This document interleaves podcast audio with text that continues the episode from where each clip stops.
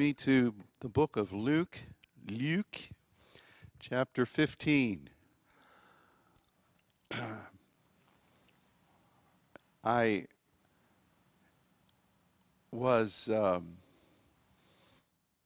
in here yesterday morning praying, and um I felt the presence of the Lord so very strongly, and um, that presentation of his heart to me continued throughout the day yesterday and through the early morning hours of this morning. And it was it was a different kind of a um, an outpouring from him than what I normally am used to, uh, particularly on a on a weekend, because um, for decades now, when it rolls into Saturday, I am going before the Lord to hear from Him, but I know specifically I'm getting myself before Him to be able to bring whatever measure of um, understanding from His Scripture that He once brought before the network, before our saints' family. And um, so that's normally my perspective, but throughout um, throughout those hours, I kept feeling increasingly kind of mixed signals, which were kind of odd for me. Um, in fact, at one point, I thought, Lord, do you not even do you not want me to speak tomorrow in light of what I'm going to be sharing with you?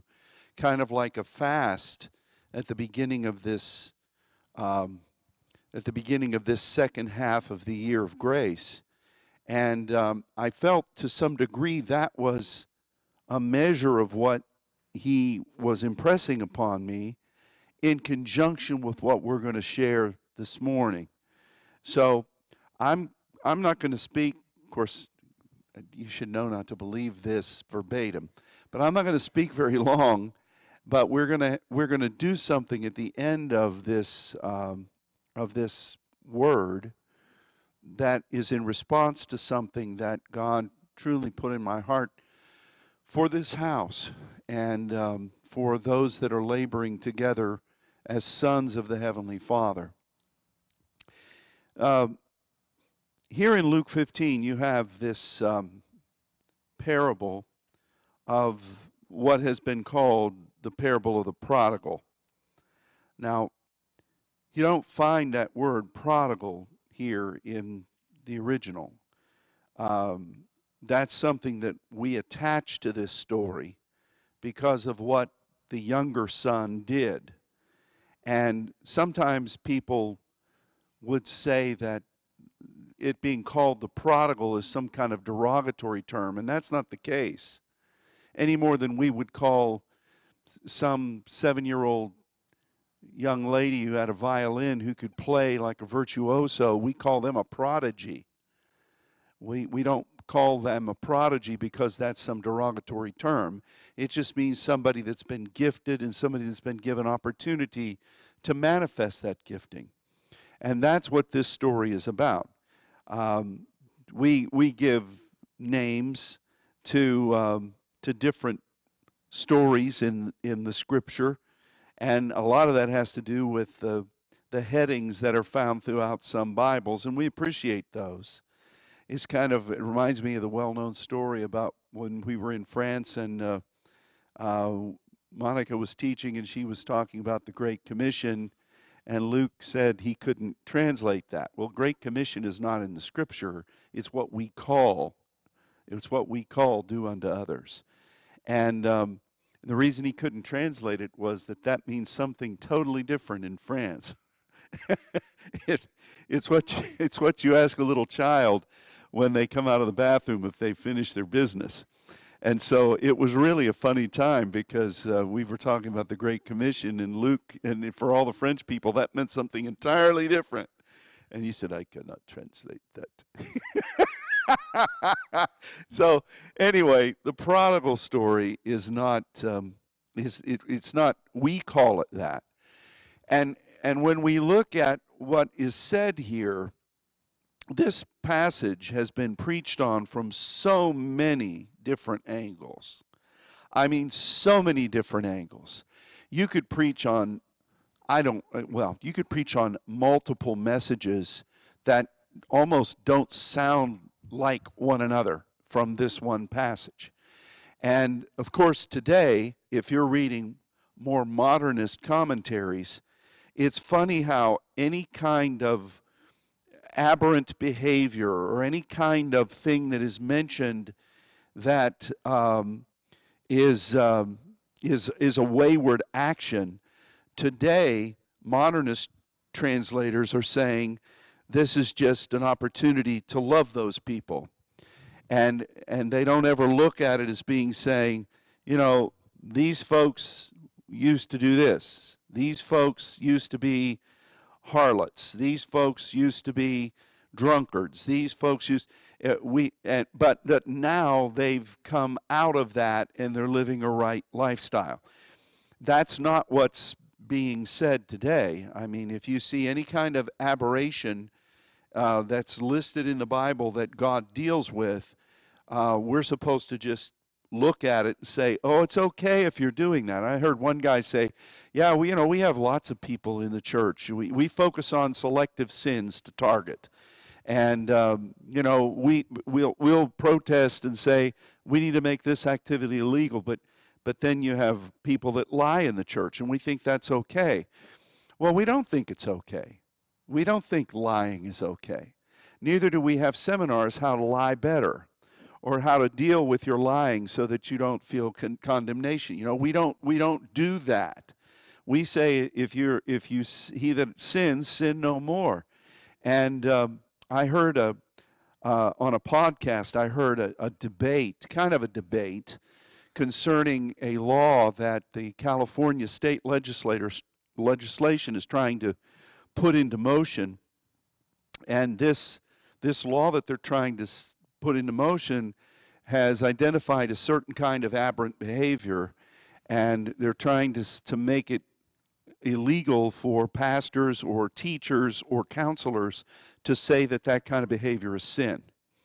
And um, so I heard this debate between a, a well known pastor in California and a woman who is a theologian at a seminary in the East Coast.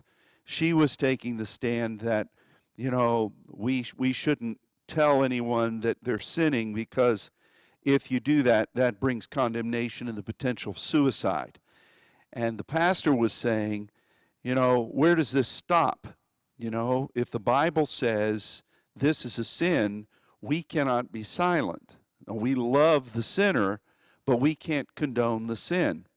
And this was a really interesting debate that was going on in this national podcast, and they finally ran out of time and I was I didn't know what to be more surprised by.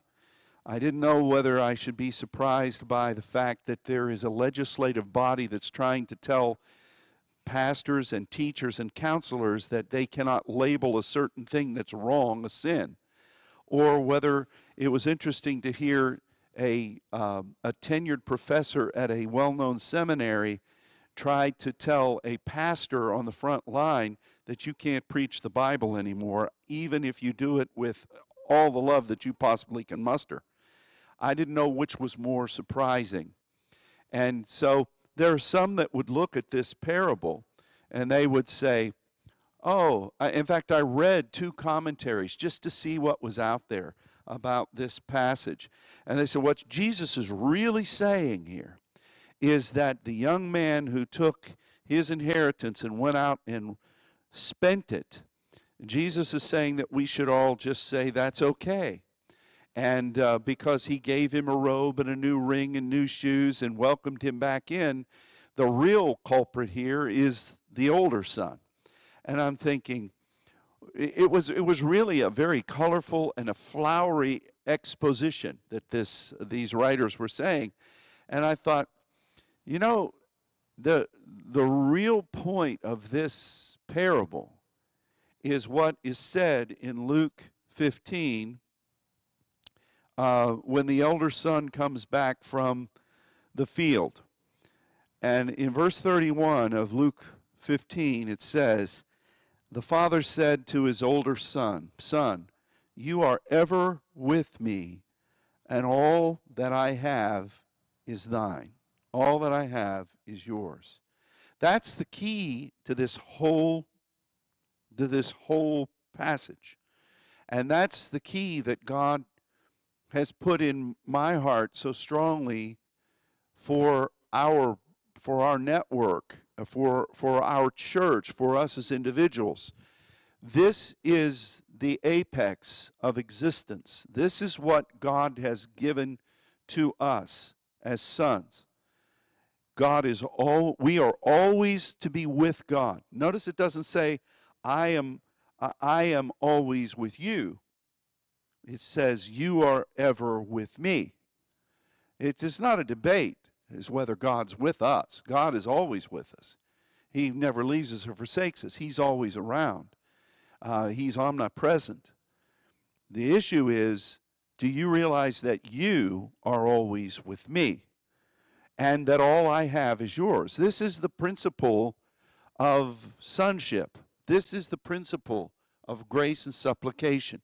This is the principle of what Samuel was told by God last week in our message. Uh, when, when God said, They have not rejected you, they have rejected me. What God wants for us is to walk with Him, for us to not be asking, Oh God, come, oh God, do this, oh God, do this. He's already with us. It's not a question of God coming, it's a, it's a question of you going, you being, you entering in. And that's, that's what the Father says to this older brother. And really, all that, all that I have is thine. That's our promise. And, you know, I, I look around this congregation of ours, and yeah, there are a lot of things that that each of us would like to have. Um, there are a lot of things that, that each of us would have on our, our list of things we'd like to to to accrue. But for the most part, every one of you is blessed abundantly. I mean, I look I look and see the blessing of the Lord poured out on you. And I see the tragedies and the, the issues that so many people of the world deal with. And God has poured out his goodness to all of us. And um, I'm so grateful for that. But the most valuable thing in all the universe is the fact that God said, Come to me and know me and be with me. Come up hither and commune with me. Let me tell you what I want to do, and let me give you authority to represent me. And all that I have is at your disposal. We don't lack anything. Uh, we just need to obey. And this is, this is the heart of this entire passage. Now, the young man that went to his father, basically what he was saying is, I'm done with this partnership. You know, I, I vision I envision this father and his two sons like you know, forgive me for this, but some of you don't have never seen this show because you're too young to know the riches of this, but it kind of reminds me of Bonanza. You know, you have Ben Cartwright and you have all the boys, and they've got this massive ranch in Nevada, and, you know, it belongs to all of them. It belongs to all of them. There's no question who the dad is, but it belongs to all of them. And I see this, this guy, and he's got two sons, and they live there. It's not, it's not that it's the fathers and you guys just come and beg and scrape. I mean, all that I have is thine. You're all together. You're, you are with me. And this younger boy said, I don't want that. I don't want this relationship where I'm with you. And I don't want to have to share anything with you. I want out of this. And off he went. And um, the other brother was there, but he was just as distant from this from this promise in, in verse 31 as the younger brother was, arguably. I mean, he was, uh, it says that he was working, he was laboring, he was diligent. And I was talking to the worship team earlier, and I referenced the fact that in verse 25 it says the elder son was in the field. He was out working. And the field there is where we get our word agriculture, but it's agro, and Noah says, so he was aggravated. And I thought that was really funny. I think we can be in the fields of the Lord and be aggravated. And and he we're ever with him and and we're really laboring together with God. We are joint heirs with Christ at this point. And it's it's something that we need to recognize is not is not a duty. It's not a um, some kind of a labor that's on our shoulders. It's it's our existence. It's who God made us to be, and we live that here. We have the opportunity to come and, and know Him. I, I, you are ever with me the, the opportunity to come and seek the heart of the Father is there. It's an individual pursuit. And really, all that all that is God's, He's made available for us to do the Father's business, to do the business of the family, the business of the kingdom. And um, that's, that's the essence of this whole thing. So, on the one hand, you've got this kid who says, That's it, I've had it, I want my own stuff. I don't, I don't, for whatever reason. People do that for whatever reason. Who knows what was going on within his head? Who knows what he, and, uh, what he uh, uh, engendered in his thinking, what lusts or what iniquities were raising up to him? And I've noticed that in these days, I want to tell you how the very elect can be deceived there's in every one of us there's the opportunity for some kind of iniquity or some kind of a long-standing drive that we want to have fulfilled.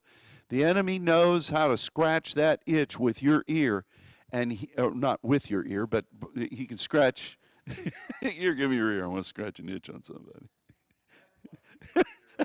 That's right. You've uncovered a hidden mystery of the word. Oh wait ears on backwards.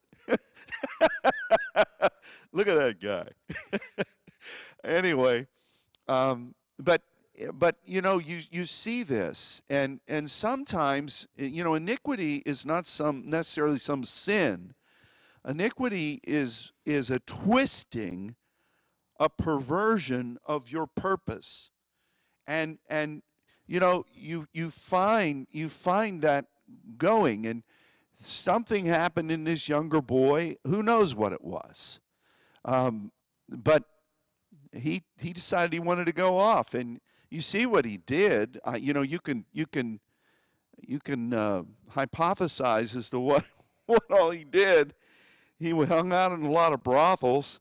Um, he uh, well, I won't go on there. You can read it for yourself. Let the scripture speak for itself.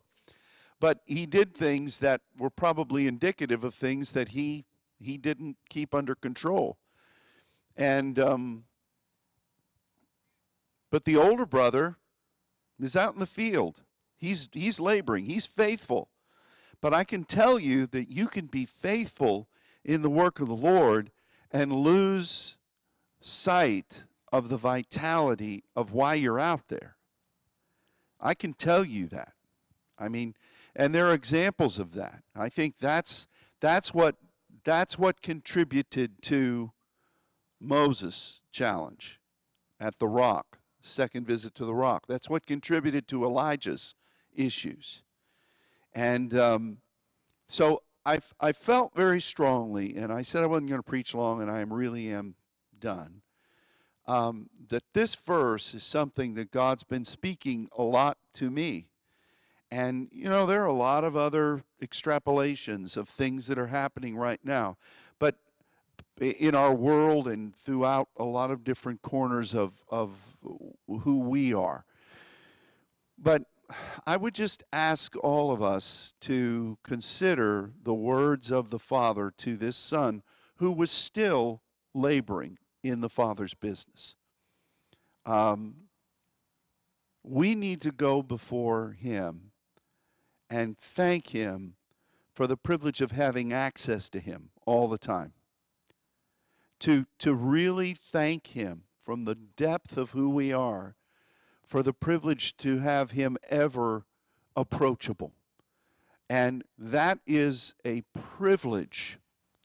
You know, and we've labored to try to discover that. You know, I think one of the challenges we've faced here is that when God began to impart this calling to us, he did so with such an outpouring. There were two things, there were two factors. Number one, he was saturating the ground as he was sowing this into us. And, and he was putting around us all kinds of things so we, we couldn't miss the calling. The other factor of it was is that it was all new. It was all new to us. And so we were feeling things for the first time we were having things come active for the first time. And that is unique in itself. And, um, but then after a while, it became apparent that God wasn't going to overwhelm us all the time. That He showed us the way to Him. He showed us how to press into Him. And, and the, the concept of God hiding His face is not some monumental epoch kind of a thing. It's all the time. You know, it's very rarely now. You know, God will come and speak to me. God will come and say things, and it's wonderful to have that those kinds of visitations. But when I come to pray, I can't rely on that. I have to quiet myself. I have to wait upon the Lord, and sometimes it takes a while for me to break through all the crust of stuff that I've been doing and I've been thinking and I've been working on and all the issues that and we all face those things.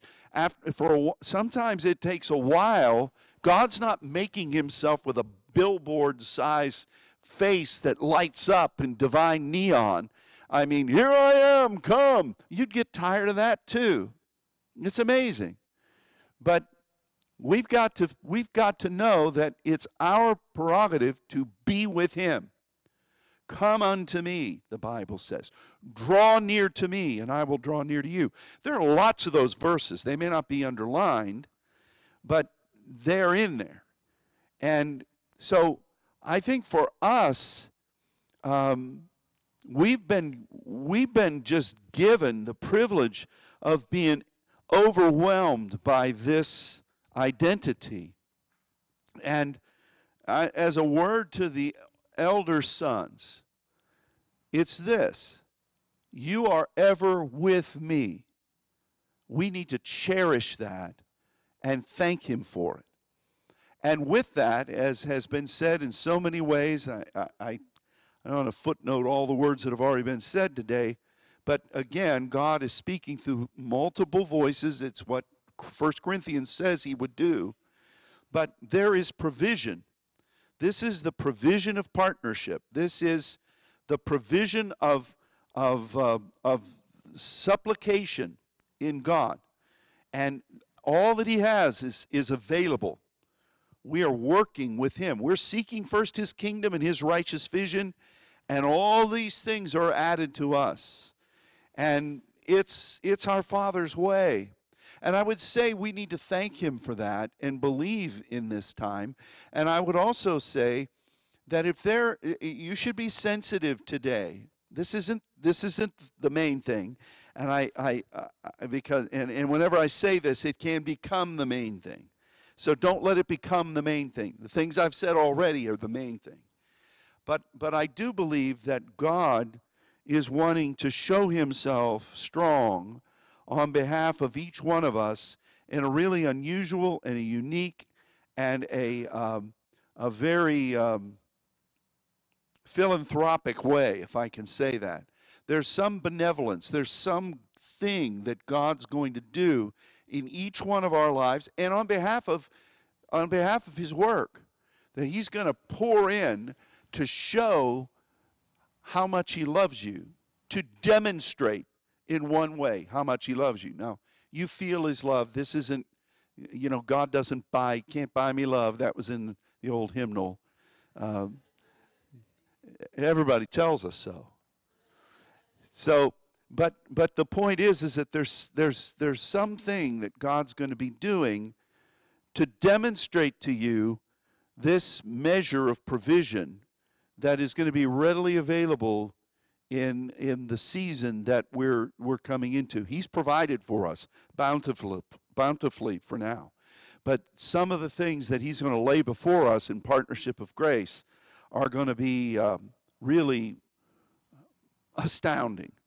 And we're going to have to we're going to have to know that all that he has is ours and and we're partnering together with him.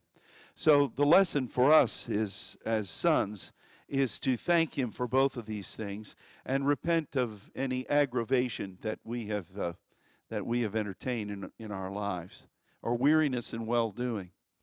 So, what I want to offer to all of us is this.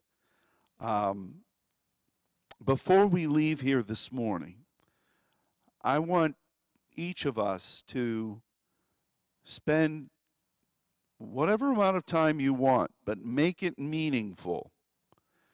Uh, you some people could spend an hour and not make it meaningful. So just make sure you make it meaningful, and thank the Lord for what verse 31 says. Thank the heavenly Father. Um, and I, I think that's you know people say, well, how could uh, for what verse 31 says, how could this young younger brother come back and there wasn't any I told you so, you know, you've got to show yourself, you know, I'm not just going to welcome you back in. You, you've got to prove that you're really sincere. You know, those are things that we would all think, you know. You know, to go out in the back porch with dad and he's going to lovingly tell you what for. You don't see any of that. And why? It's not that he was, the father was just being just blind to what went on. That's not the issue. The issue of this story is sons being where the Father wants them to be, doing His work. And so, what the Father gave him were representations of partnership. Isn't that true?